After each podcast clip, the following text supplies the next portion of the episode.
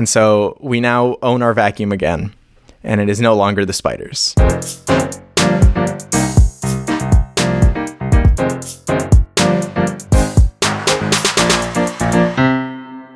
Hey, Zach. Hey, Certus. So, a few episodes ago, was it a few episodes ago? I don't know. It, you were talking about how you didn't want to start new projects because you hadn't finished the old ones, but you didn't really want to do the old ones because they weren't interesting anymore. Right. I think that was the last episode. Okay, cool. So, last episode, Yeah. you were talking about how um, I have a solution. Uh huh. Maybe not a solution, but at least a way for you to work on it and, and not feel bad about making some projects feel left out or whatever. To work on the new projects, or To work on the new projects, to not work on the old projects. I've been trying to explain people to things because that's my job, and I don't know if I'm I'm just worse at parsing things now, but I feel like more people are using more pronouns. Hmm. For example, work at it. I'm like, what? What's the it there, dude? My dude, I'm gonna need you to explain why when you when you point at your code and you say that's doing the wrong thing. I don't know what any of those pronouns mean. okay, so anyway, I gotta work at work at the pronoun. Let, let me try to be very explicit. Okay. Uh, I think you should, you being Zach, hmm the person I'm talking to, That's me. you should write down all the projects that you are currently doing and Uh-huh. would want to do and decide which ones to focus on and make that list an active and okay to change document. Okay. So like a like a slash now page. Yes, like a slash now page. I dig it. It's it'd be a more easy way to decide because you can still have all the projects listed there, but just have one header be like active. Like I'm working on these right now, and if you Mm. interested in one of those, they can go into the back burner section. I've got uh I think I think I've mentioned that I really want a Mac again mostly so that I can use OmniFocus. Mm-hmm. And reason like 400 that I want to use OmniFocus is that it's got like a, a deep freeze option. Yeah. You can say like, "Hey, I'm not going to think about this until I take it out of deep freeze." So just don't don't remind me of it cuz I'll I'll remember it if I want to and otherwise it's not important, I guess. Yeah, I use that. Let's see what I do. What projects do I have on deep freeze right now? Oh yeah, those projects. Thanks. I'm a professional podcaster. Uh, so I guess you can check check that out. I don't even know what my like my slash now projects would be. Let's open up Todoist. That always feels good and relaxing in the middle of a recording. um, just feel the zen flow through you as you remember all of the things that you told yourself you were going to do. For example, email Tammy Baldwin or hey vacuum. I did that one. So I think my slash now that I've been consciously prioritizing are all of my classes, which take like heavy first priority. hmm Um, seconded by figuring out what the heck to do over the summer because I need to find a summer job and don't have one of those. And then just based on what I've spent my time on recently, making sure my bike works. Uh, that's kind of been the project of the month. So those are those are my three things right now, and that's disappointing because I want I want one of them to be creative. yeah, I've been tr- toying with the idea of a priority system, mm-hmm. a, a far more granular one than what I have right now. Mm-hmm. Because right now it's basically like this is important or this is not important. When really that's not really how I think about things. It's just I, I work on what I either have to do or want to do, Mm-hmm. and figuring out what I have to do has gotten easier as my systems have improved. But what I want to be doing or what I should, but still what I should be doing is hard to figure out because you can't like I can't put school at priority one all the time Right. It's just not sustainable. because I can always work farther ahead. Mm-hmm. Like a midterm or a final, that's priority one. Yeah. But priority two does not have to be homework necessarily, unless the homework is due tomorrow, say. Mm-hmm. And I'm trying to figure out a way to automate that process of selecting things I want to do versus things I have to do in the should do category. Because in general, the things I want to do don't have deadlines. Yeah. So it's hard to like look at a task manager like OmniFocus and say, "Oh yeah, I should do that because lo- look at all these things that have due dates. I should be I should be doing those." hmm I'm toying with that right now. I'm seeing if I can f- Okay. figure out something for that. Do you know what would be on your now page if you if you had one, or is that something that wouldn't help you? Like at the moment, you mean? Yeah. Um, I mean, yeah, I have a list of projects, but it's just hard to say like, oh, this is this thing is something I should be doing right now. Eh, should be is weird. I, I probably shouldn't be using should be to describe this. Maybe like what I am going to be doing today. Okay. If I have a perspective in OmniFocus called do. So these are just things that are due within the next week. Is that which which spelling of do is that? D U E. Okay. And it just displays all the things that are due within the next week. Cool. And looking at them, they're all for school. When you when you add worrying bugs editing to your your system, Mhm. does that get a due date? It does. Okay. but uh, at the moment I haven't added it yet. I also have a perspective called today. So these are things I want to do today. hmm But it's not very complicated. All it does is say like is it does it have the tag today, which I do manually. Right. The goal is to have something automated pick the today view. So something that can look at not just what's coming up, what's due, hmm but also things that I want to get done and not just have to get done. Because right now I'm doing that, but I'm doing it manually, right? Uh huh. Which is not ideal because human brains are bad and not good at figuring out how necessary this is to get done. Right. Or like how, uh, really the opposite of that. Like everything, when I look at it in my OmniFocus, it feels very important, hmm even though like, how long is this really going to take me? How long is it? Do I really need to get this done today if it's due Wednesday? hmm But then there's also the caveat of like, how do I explain to the script Yeah. what I feel like doing today?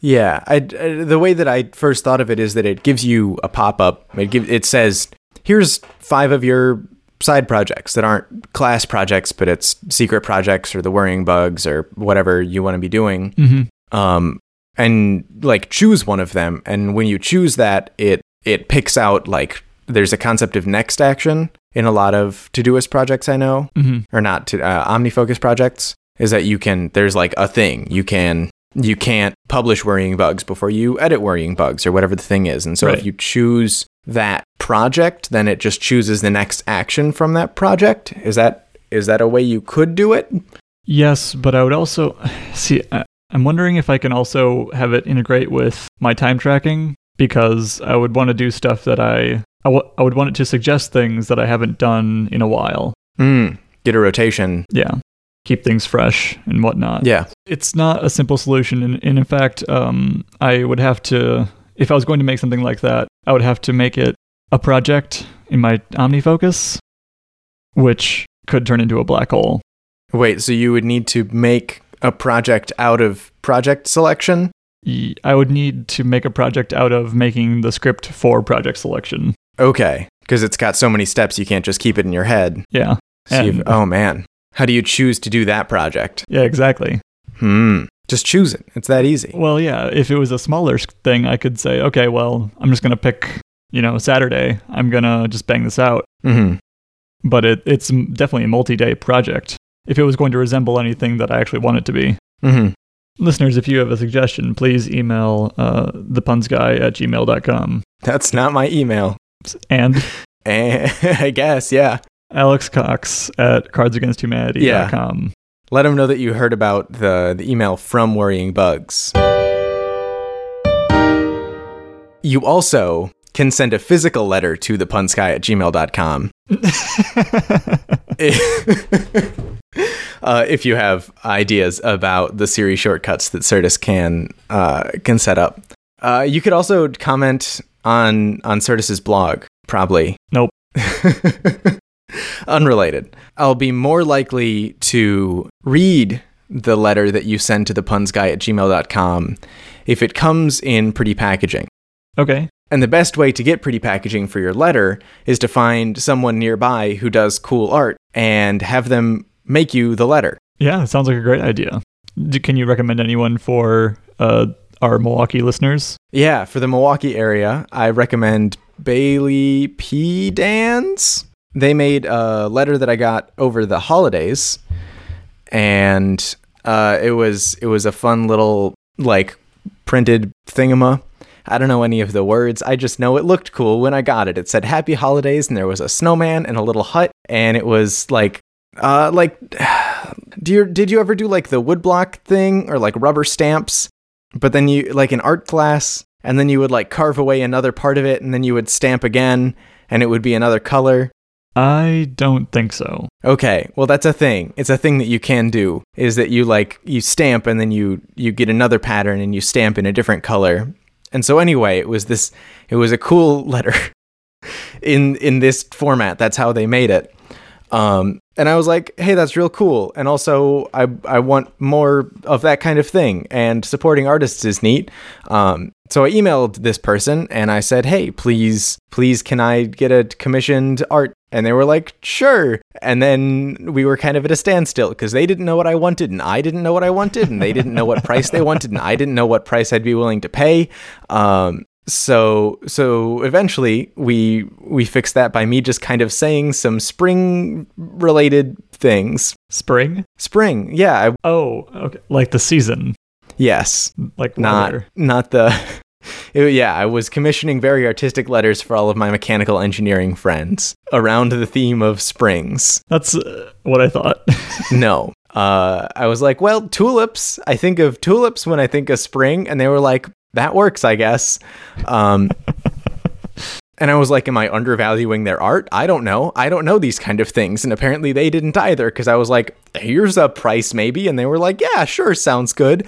So i don't I don't know. I I do not know. But anyway, I I got some art from this person from Bailey P Dance and it was a little nerve wracking, but also real cool because now I have six of these cards that say Happy Spring, and I think I'm the only one to have them, That's cool. which is a neat thing. So, so go go do that. Support local artists, pay them fairly, if you know how to do that. I think at some point, Super Awesome Corp is going to have to commission um, some sort of art because our our current in-house graphic designer like they do work, but I don't know if I would I would be comfortable putting any kind of adjective in front of that.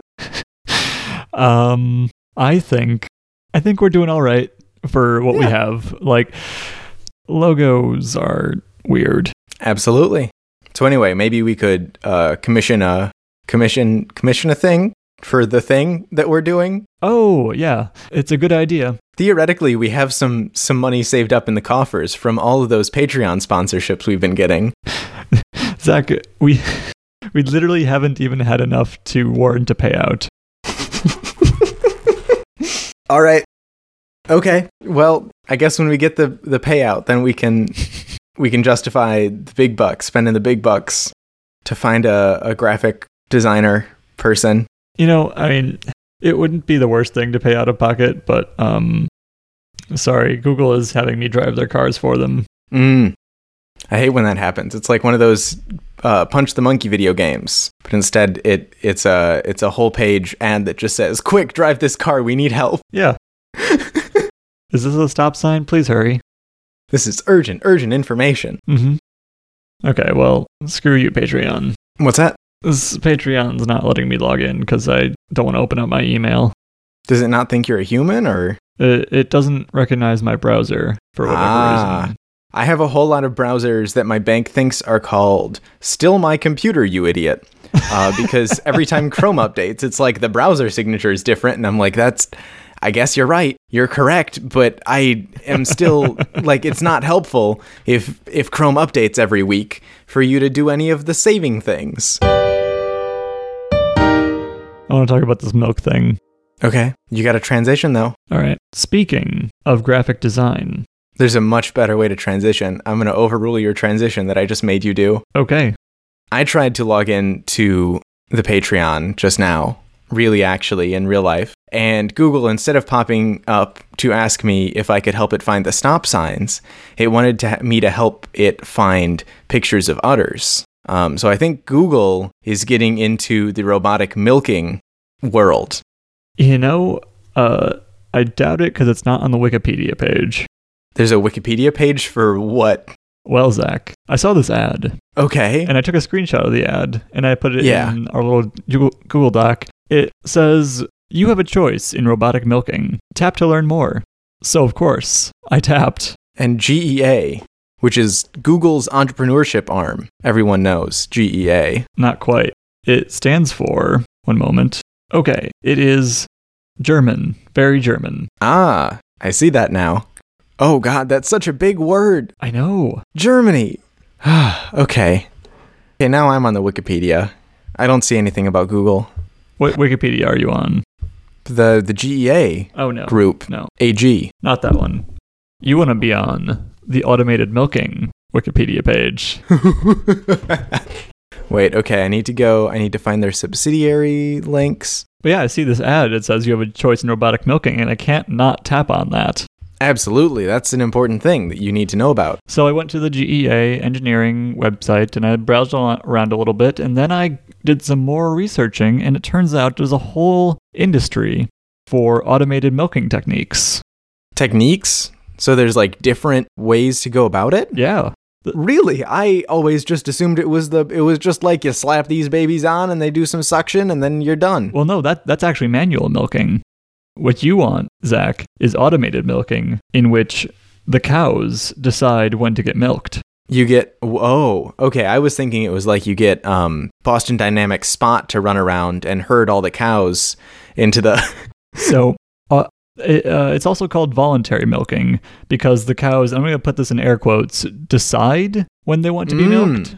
okay. All right, I'm going to send you a picture, Zach, um, and then So Certus, then um, I know that one of your one of your issues with animal products, you know, you have some qualms about how like the animals can't consent to giving you that whatever that is, if it's milk or or meat or whatever. did I say that? Um, I don't know. I feel like that's something I've heard. I know that there are definitely people who th- who hold that opinion. So, Yeah. so do you think that this then, because the cows have the choice, this deals with some of those issues? Click that link I sent you, and then I will. It should Mm-hmm. be showing you a black and white diagram. Yep. Okay, so you'll notice, Zach, that the way this works is that the cows brush up past a cow ID tag sensor, and then Mhm. the automated gates open, and the cows are are pushed into the milking unit. Okay. Wait. This doesn't look like consensual. So to get to the food, This is extortion. to get to the food, the cows need to go into the milking area. That's extortion. That's milk extortion. It's very cool though, Absolutely. because it can like identify the udders. Mm-hmm. I think it identifies the whole cow. Well, yeah, but like it need- it it, it suctions on to the things all by itself. Oh, okay. So it can find where the udders are on the cow. Yeah, Is there a chance that the cow could like walk in backwards? I mean, I suppose Can cows walk backwards? that's a good question. I don't know the answer to it. That's like one of those things like cows can go upstairs, but they don't know how to go down them. Yes, I've heard that. Cows walk backwards. This is a common search that people have performed. Um, it is. Oh wait, no. Okay, this is a different thing. Can a cow walk backwards, Quora? But there's also it is a widely held belief that cows cannot walk downstairs. Uh, it does not say whether that belief is true or false. Thanks, Google. That's always helpful. Um, cows can walk backwards, and they do it in their everyday life. Okay, They do it every time. all the time they only walk backwards. The tail is actually the front. Yeah, the thing that you think is a head is just a distraction. It's like those moths Yeah. that look like they have big eyes on their backs. Yeah. Okay, so we've determined that cows. So a cow could walk backwards into the milking unit. I think in theory there would be some measure again like I think it would still work more or less, hmm but perhaps not. Maybe the thing would just be like it would ding the farmer on the phone. cow error. Cow error. Unacceptable input. So what do you think about this, Zach? What do you think of voluntary milking systems? um, I think that's a. I don't know. I guess that's the best word for it. I think that these cows look very strange in this diagram. They don't look like cows at all. They look like rabbit heads on on black and white orbs. But uh, beyond beyond my issues with how they they represent the cows, okay, so it's partial automation. Um, is is the one where you just like walk the cow in and then you slap the udders on. Mm-hmm. I've seen this one further down. Uh, it's a rotary milking parlor. Yes, I'm going to send you another link to our friends at GEA. Okay. The Dairy Pro Q. What? Oh boy. You know me. Anything that says pro, I gotta buy it. But yeah, the the cows get onto this big thing and it like spins them around like a merry-go-round. Yeah, I've I've definitely seen a, a rotary cow milker because the idea they they time it. It's like if they engineered carousels so that by the time you were you by the time you'd gone 360 degrees on the carousel, you had had as much fun as a carousel could provide you. um, the idea of this rotary cow milker is that it's timed so that a cow walks on, and by the time it's traveled like just under 360 degrees, all of the milk is gone from it, and the the little udder suckers can detach, and the cow can walk away. Yeah, a uniquely individualized service for ev- every cow. Where is that a is that a thing that it says here, Yeah, or is that It's a the first line under overview. It's right above that picture. overview? Uniquely individualized service. What does that mean? I'm gonna watch this video. Engineering for a better world. Oh, and then it's got a buffer. This is a five minute video on how this cow milker thing works. Approximately 120 to 400 cows can be automated automatically milked per hour. Automatic milking. Wishes. Facts. Effects. Okay, so a cow. Oh, they're milked comfortably. Let me just say, for listeners who cannot see the pictures that we've provided helpfully in the show notes, this does not look in any way comfortable. The cows simply feel more comfortable. This guy just said it in German. It's got to be true. Best working environment. Okay, so apparently it's an improved rotary parlor in some way. Ooh, guidebook for automated rotary milking solution for large scale dairy farms. Okay, so the, the crux of their argument in this ad is that you have a choice in robotic milking. Right. So I want to know have you looked up any of the other options? Uh, they're on the Wikipedia page, way down at the bottom. Manufacturers. There's uh, Lely, which is in the Netherlands. You got uh, De Lavel, which is in Sweden. Uh, Fullwood in the UK. GEA. Uh, Milkomax in Canada. Ooh, I like that one, but there's no Wikipedia page on it. I'm just going to Google it. dang. Milk O Max. Ooh, it's in French. Uh, French Canada. Why do you say it like that? hmm, this is interesting. There's no U.S.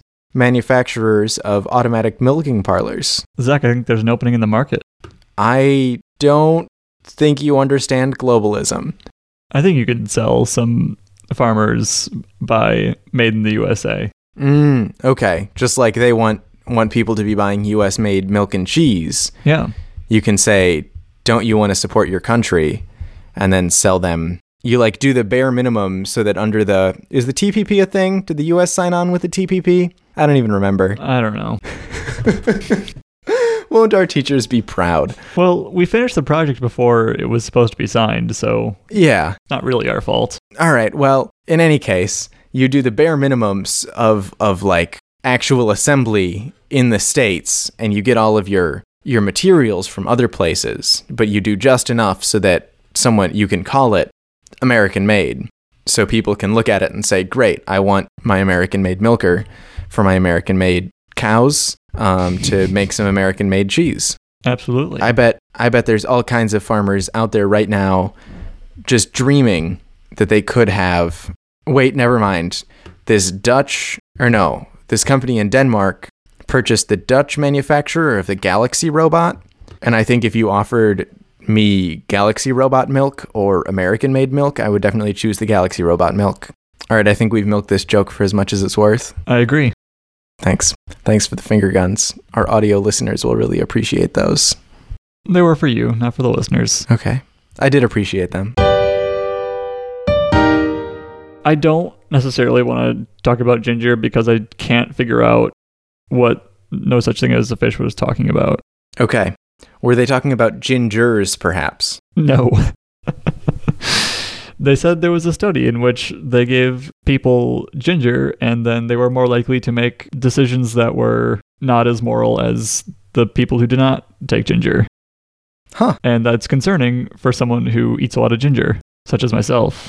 I feel like if that was like proven, scientifically proven, that you would want to like limit the ginger intake of anyone in power. Yeah. Hold on. Let's let's transition quick because now we're talking about it. So Zach, do do you think it's moral to put cows into a voluntary milking system? I think it's more moral than shoving them all in at once, but I don't know about the like on a broad scale. I think comparatively, compared to the the past it's more moral, but that's kind of like the guillotine was the better of the ways to kill people. Okay, yeah. So I you might be more accepting of a voluntary milking system Mhm. as a farmer if you had recently consumed ginger. Maybe. Maybe. There, I hypothetically. I can't think Need citation. It really does. Uh, so, on No Such Thing as a Fish, recently that we're talking about a study that found that ginger like dulls your moral compass to a Mhm. small degree. Mhm.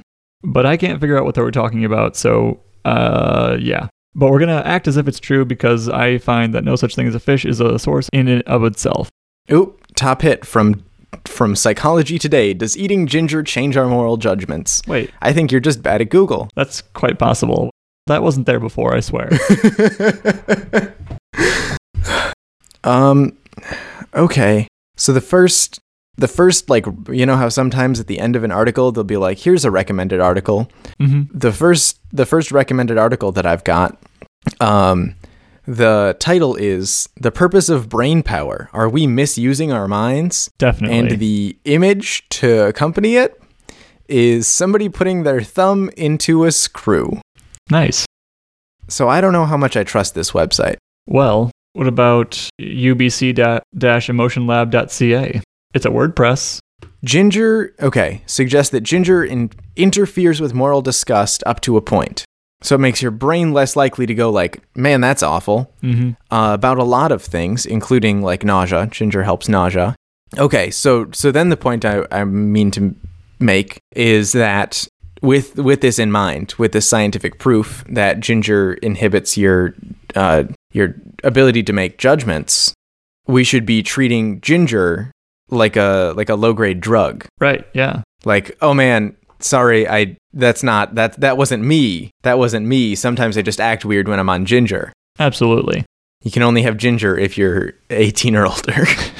Uh, what what kinds of jobs do you think would need a like like when you're on duty, you don't want to Mhm. have ginger in your system, I mean, like definitely law enforcement. right? First thing that comes to mind. You don't want your law enforcement eating ginger and going out there and making amoral decisions. Okay, what about a coroner? Like not necessar- necessarily for the moral issue, but for the disgust part of it. If ginger does dull disgust, Oh, okay. then someone who is technically law enforcement, So like how if you're if you're a drug researcher, you're allowed to get controlled quantities of that drug. If you're like a scientist doing research on the drug, if you're a coroner, just by virtue of having that job, you get access to ginger. right? uh, But like, I don't think it needs to be even that controlled because like we can get alcohol and such other things, uh-huh. just not while we're handling firearms or doing medical toxicology. Right. So are you saying that coroners should or should not have ginger? I'm confused. I'm saying I'm asking if you think they should. If if this is going to be a um a thing that helps them be more objective or something that will dull the emotional response that is necessary for making judgments about brutality. I don't it doesn't seem to me like ginger makes you like reverses your morals. It just brings them to zero. Yeah. like as ginger increases moral decreases but i don't know i don't know if zero is amoral and like 0.5 is true neutral or Hmm. if zero is true neutral i don't know like is there is there a, a limiting effect So as you have more ginger you can only uh, like asymptotically approach yeah, medium right. moral I don't think you would be able to completely flip your morals just by consuming ginger. mm-hmm Just you think it's now good to hurt people. I don't think that's going to happen by eating ginger. mm-hmm kind of interested because it suggests that like your feeling of disgust when seeing like the the dead rat under your sofa is connected to the feeling that you get when something immoral but not necessarily disgusting happens, right? Like let's say shoplifting. This is an immoral thing to do. hmm But not because it's disgusting. Right. I- I'm interested because it suggests that this study suggests that those two things are, if not the same, but s- uh, similar in our brains. hmm That it does seem to suggest that. Don't, were you working towards a point? I don't know. Uh, that- was the point. That's kind of, I think that's a cool thing. Okay. Yeah. So, should I be able to make someone throw up by shoplifting? Okay. If you shoplift real hard, Yeah. do you think it's kind of like if if you look at the light, you sneeze kind of thing? Like the the lines are just too close together? Maybe. Okay. So, you know how there's like movies about like anti heroes who do bad things, but you still root for them because the story tells you to? Yeah. Could we do the same thing with disgust? I'm not sure what you mean. could we show could we show an audience things that are disgusting and have them get a sense of joy out of it like the same way we do with immoral decision making in movies Okay. Maybe maybe this is a bit of a diversion. But what if you did like a 4D movie and you pumped like ginger into the air hmm so that everybody was ingesting the ginger just by breathing and then you showed disgusting things? For science No, just like as a a, a film experience. You'd probably get an Oscar or something, I don't know. I wonder if a 4D movie has ever won an Oscar. i doubt it because they're awful Not for like story, for like pushing the the boundaries of what filmmaking is. i think you have to like I- i've heard a lot of talk about the black mirror thing Bandersnatch. bandersnatch yeah hmm I've heard a lot of things about that, but I don't think it's going to win an Oscar because apparently, as cool as it is, it's not a very well told story. Right. That's also what I've heard. But do you think Bandersnatch did more to make to to advance the world of filmmaking, or do you think the 4D SpongeBob movie at Noah's Ark did more to advance the realm of filmmaking? Hmm. Let, let me think. hmm I think Bandersnatch because Bandersnatch made it, it was shown as a success. It was shown as a thing that people like, regardless of how well it was like written out, Mhm. right? So in the future, someone, maybe Netflix, maybe someone else, would make something like this again, Okay. which is not the case for the SpongeBob 4D movie at Noah's Ark. No one's gonna repeat that mistake. You're saying? Uh, I don't think so because it's not only is it like not a pleasant experience, hmm it's like it's barely novel. It's just kind of like a bad movie where they spray water in your face sometimes. so yeah, that that's my uh, hot take. And now, a PSA from the worrying bugs. Some hazards of phosphoric acid include that it may be corrosive to metals. It's harmful if swallowed. It causes severe skin burns and eye damage. It causes serious eye damage.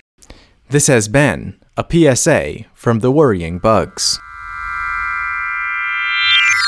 Uh, Are you working with uh, phosphoric acid? No, Okay, it's just important to know, you know? yeah, I guess. important information. There are a lot of numbers attached to those. Uh, I just copied this off a, a database that I was referred to by a friend. And so there's a whole bunch of numbers that came along with those words, but I'm not sure what any of those numbers mean. There's like an H290, and then there's a, a percentage. Yes. So see these numbers, they mean that uh, 26.5% of the time it will be corrosive to 290 hats. To, okay, hats. Metal hats, of course. Me- yeah, metal hats. Similarly, 19.71% of the time it will be harmful if swallowed by 302 hats. Okay. Maybe maybe the numbers, the H, because the other format where I see H and then some numbers is bills from the House of Representatives. Not compression formats. Oh, you're right. Yeah. But I was thinking maybe according to the House of Representatives Bill 290, this acid is corrosive to metals. And that passed with a 26% majority. because everyone else refused to vote. Okay. Uh, HR 290 is to reduce federal spending and the deficit by terminating taxpayer financing of presidential election campaigns. That was a mistake. Um, what about t- 302? 302. What? Who did they think was going to finance the elections? I'm so upset about this. I need to leave. FAA Reauthorization Act of 2018. I'm assuming that they reauthorized the FAA. Yeah, I think so too. All right. Well, you know, I'm glad that uh, the House of Representatives is doing things like determining that that uh, phosphoric acid is corrosive to metals and ensuring that our planes can get off the ground. Wait, no, it's only 19% of planes can get off the ground. What's next, Zach? That's not how this works.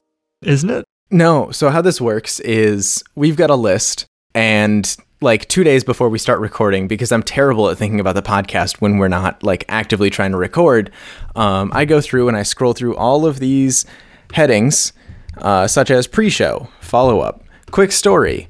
Um, there's, there's a whole lot more. There's a bunch of headings, and at each heading, I think, do I have a thing to say about this heading? For example, um, this time in in fitness, we talked about ginger. And there's a lot of, of things that I've realized in my life that I go and I like try and think of a couple headings and look through those headings to see if they make me remember a thing that I've been meaning to do. And I got the idea from trigger lists from getting things done. The idea there is you've got like if you want to remember all of the tasks that you're supposed to be doing, you go to this trigger list that either you've made or I just use the one that they have. Um, there's there's actually a narrated version up on the on the Getting Things Done website, and it's just David Allen very calmly walking you through your house. Have you thought about the things you need to do in your kitchen? Are there any unfinished tasks, perhaps in the living room? Do you have any business meetings that you ought to schedule? Do you have any I don't I don't remember what any of the rest of them are. That's why I go to the list, so I don't have to keep it in my brain.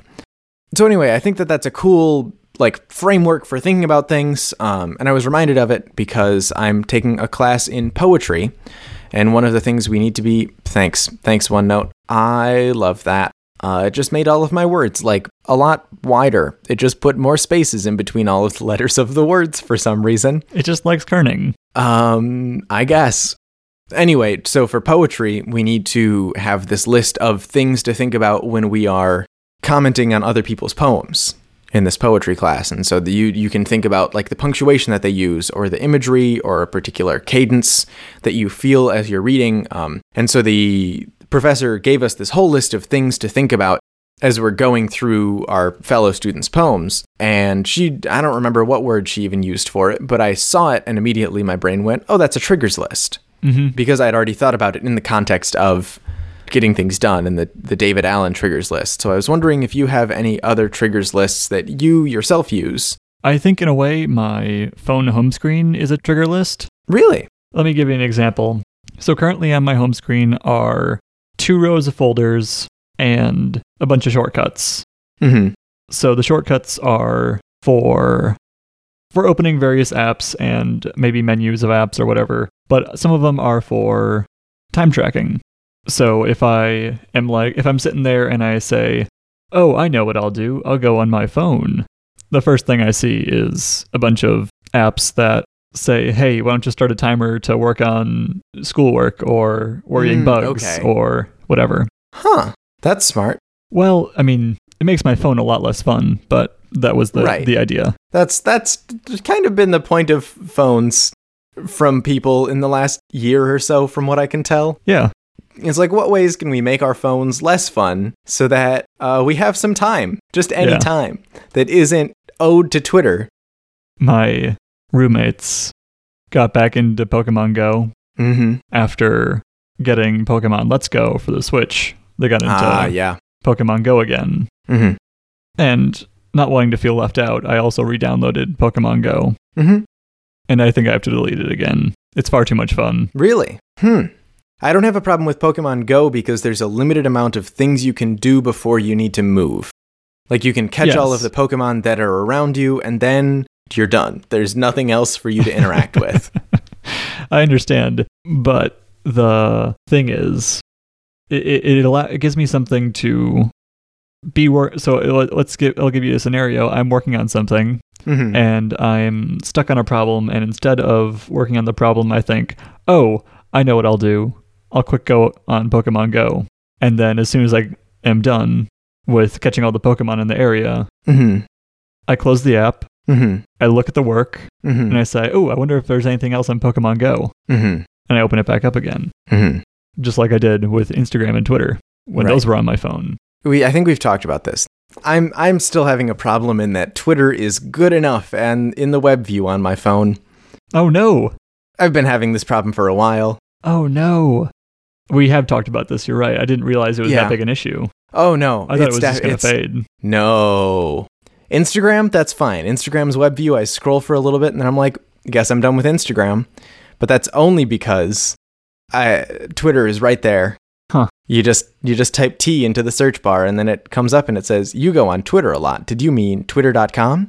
And I say, "Yes, because I am trash." Don't you have a a nice and hackable Android phone that you could install a "Hey, don't do that" app? Yeah. So the thing is, uh, you need to break your warranty to hack your any any modern Android phone because it's not really hackable at all. It's it's a very closed system. Um, Isn't there a app that lets you turn off like stuff like that? I feel like there's got to be something like that. if okay, so the options to do that are either you agree to use someone's VPN, Okay. and then when you go through the VPN, they block certain websites, Mm-hmm. which is sketch Yes. because uh, where are you getting your money VPN? mm-hmm. And then the other option is to root my phone and void the warranty. Really, there's nothing in between. What? How does Grey do it? He doesn't have an Android. Uh, it seems like you should be able to do more with an Android than with an iPhone. You would think. Huh. Interesting. Uh, you gotta delete your Twitter account, Zach. No. Okay, let me.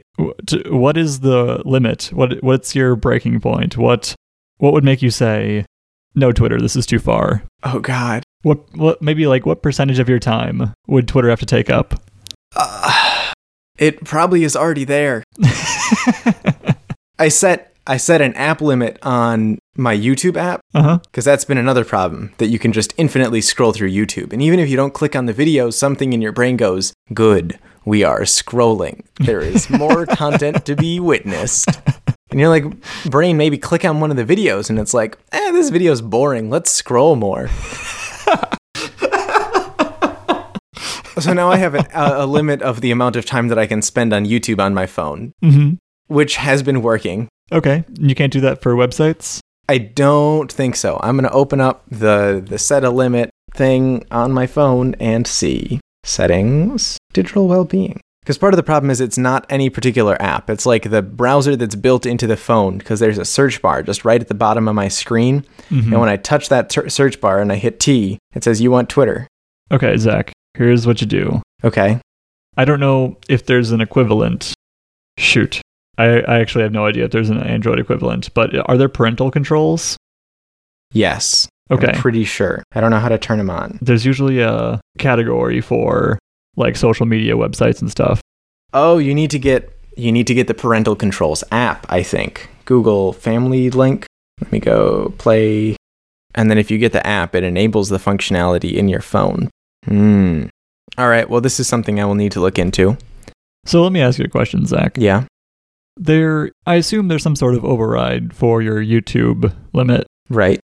What is stopping you from just overriding it? Um, I'll be real disgruntled at myself if I do. It pops up and it says, "Hey, you're near your time limit." And I go, "Wow, I don't need to be watching this thing that I'm watching right now." And then I close it out. Could you do something with like, like reminders maybe? Just like, hey, what are you doing right now? Every couple minutes, not every couple minutes, but I set up a bot account to follow that says "Get off of Twitter." That's got to already exist. that's a good idea. But I, I, it'll be like the water tracker reminder, which just it doesn't mean anything in my brain anymore. I just go, "Oh yeah, the water tracker app buzzed. I guess it's on the half hour because that's when the water tracker app buzzes me." Right, but if you see it in Twitter like that bot, I think that would be more effective. Mm, no, because I also don't know what ads I see on Twitter.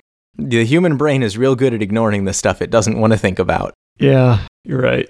Unless you actually don't want to think about it. What? Well, if you don't want to think about it, the human bad is brain is really good. No, really bad at not ignoring things. the human bad is really brain good. You know what I mean? Like Eh, okay, so you're saying if you don't want to be reminded of something. like when uh, d- don't don't think about white elephants. You know, it, brains are bad at not thinking about things when you actually don't want to think about them. Right, but you become like. Uh, there's not a, a phrase for it. We need to. Okay, that's that's the thing we got to do by, before the end of the podcast. There's nose blindness for like when you don't Mhm. the, the the marketing term for when you don't notice when you smell a thing. What's it called when you go blind to things that are in your feed or like notifications? Ad blindness. Because it's not eye blindness, which would be the natural next step from nose blindness, because that's already a thing. But it's like blindness by repetition. That's pretty good, actually. Okay. I don't like that the last like three episodes of the podcast have given me homework. Usually I can just be like, okay, podcast done. Now Certus has to worry about it. But no, now I've got to go on my website and make a slash now page. I still don't have a recipe up for the Super Bowl, um, which I promised. Do you have any other trigger lists? Uh, That aren't your phone? Let me think. Um, This is this is like the bears conversation. We just kind of trend towards it and then we get stuck talking about bears and or how I can't stop using my phone. I, I just noticed that in looking for a trigger list, I look around my room, which is, I guess, technically a trigger list. Like, but it, Mm-hmm. I, I I don't think it's actually very interesting. I was thinking that it might be good to have a trigger list for um, when you walk into a room and you're like, "Dang, what did I come into this room for?" Oh, context switching would be awesome. I'm so bad at it. I, I do this all the time. I will be thinking of something and then I'll go to write it down on drafts in my phone or in a notebook that I keep in my pocket or, or whatever. Mm-hmm. So you can't do it on your phone because then you see the water notification. Even though you don't think about it, your brain has to spend energy turning off the water notification without actually physically turning it off. And then because it, it spent that energy now, it doesn't know what you were trying to write down. Whatever the reason is, I open up the app, I get that far, Mhm. and then just sit there with my thumbs in the typing position because I cannot remember what it was. Mm-hmm. And then I'll have to put the phone down, do whatever I was doing again to get back in the right context to think about it, and then I have to switch back. Right. and- You've got to walk back into the room you were in Yeah. so you remember what to put on your phone. So what we really need is for Alexa to just be always on and always listening to you, and you can say, "Alexa, what was I just saying?" What if you were just thinking it though? I think you're. You, I think what you want. Alexa, what was I thinking? Yeah, the Amazon machine to be able to read your thoughts and Yeah, repeat them back. to you. definitely what I want.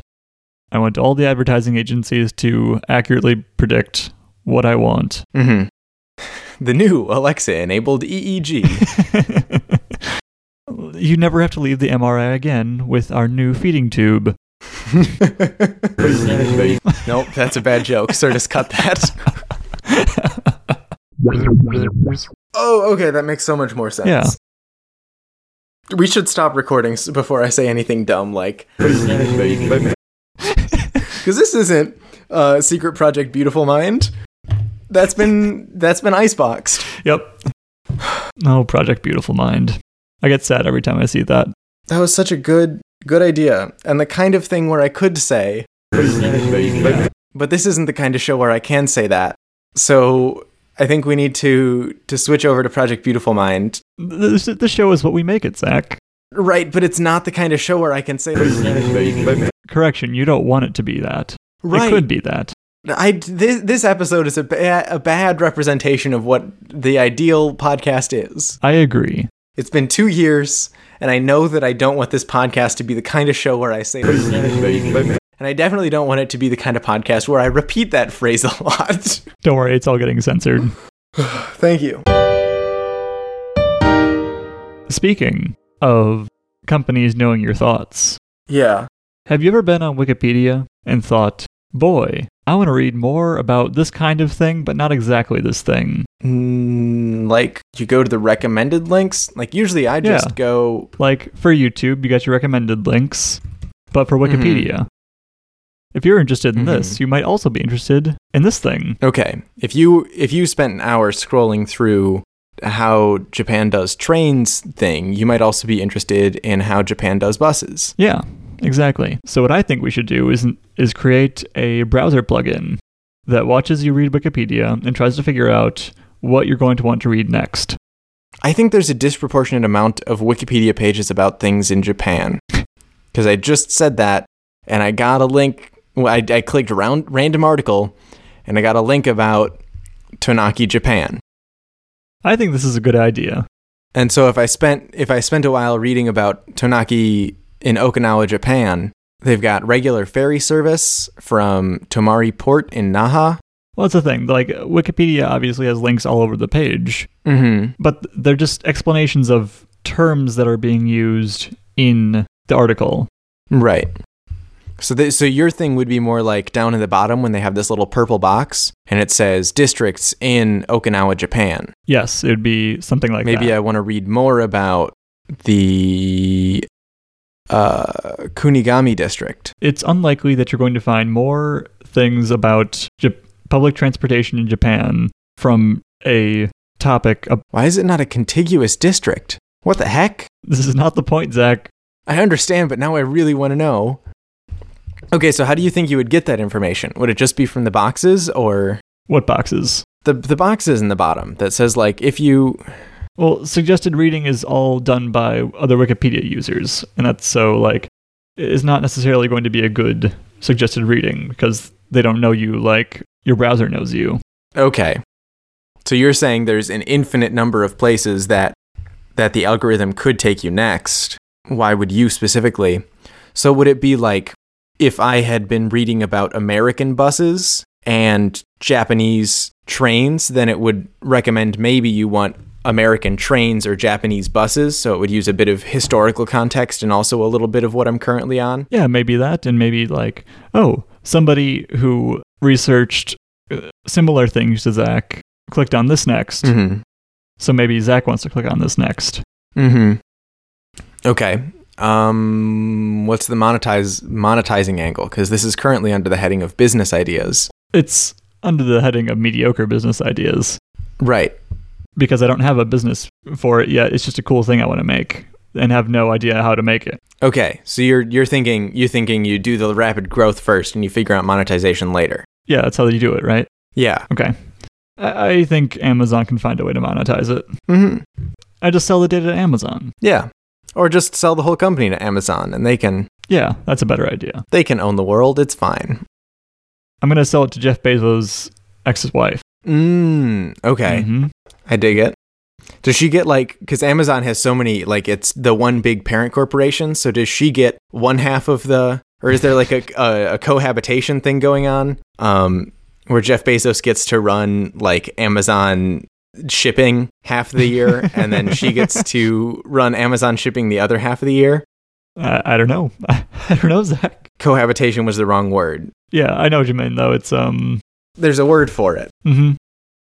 You know that thing. listeners, if you know what word Zach's talking about, You know the word. That word. you can reach him on Twitter. Or um, if you know why Kunigami district is not a contiguous district, it's not like there's an island. it- It's just there's just a, a space in the middle of Kunigami district that is apparently some other district. If you know why that is, uh, please tweet at me. You can find me at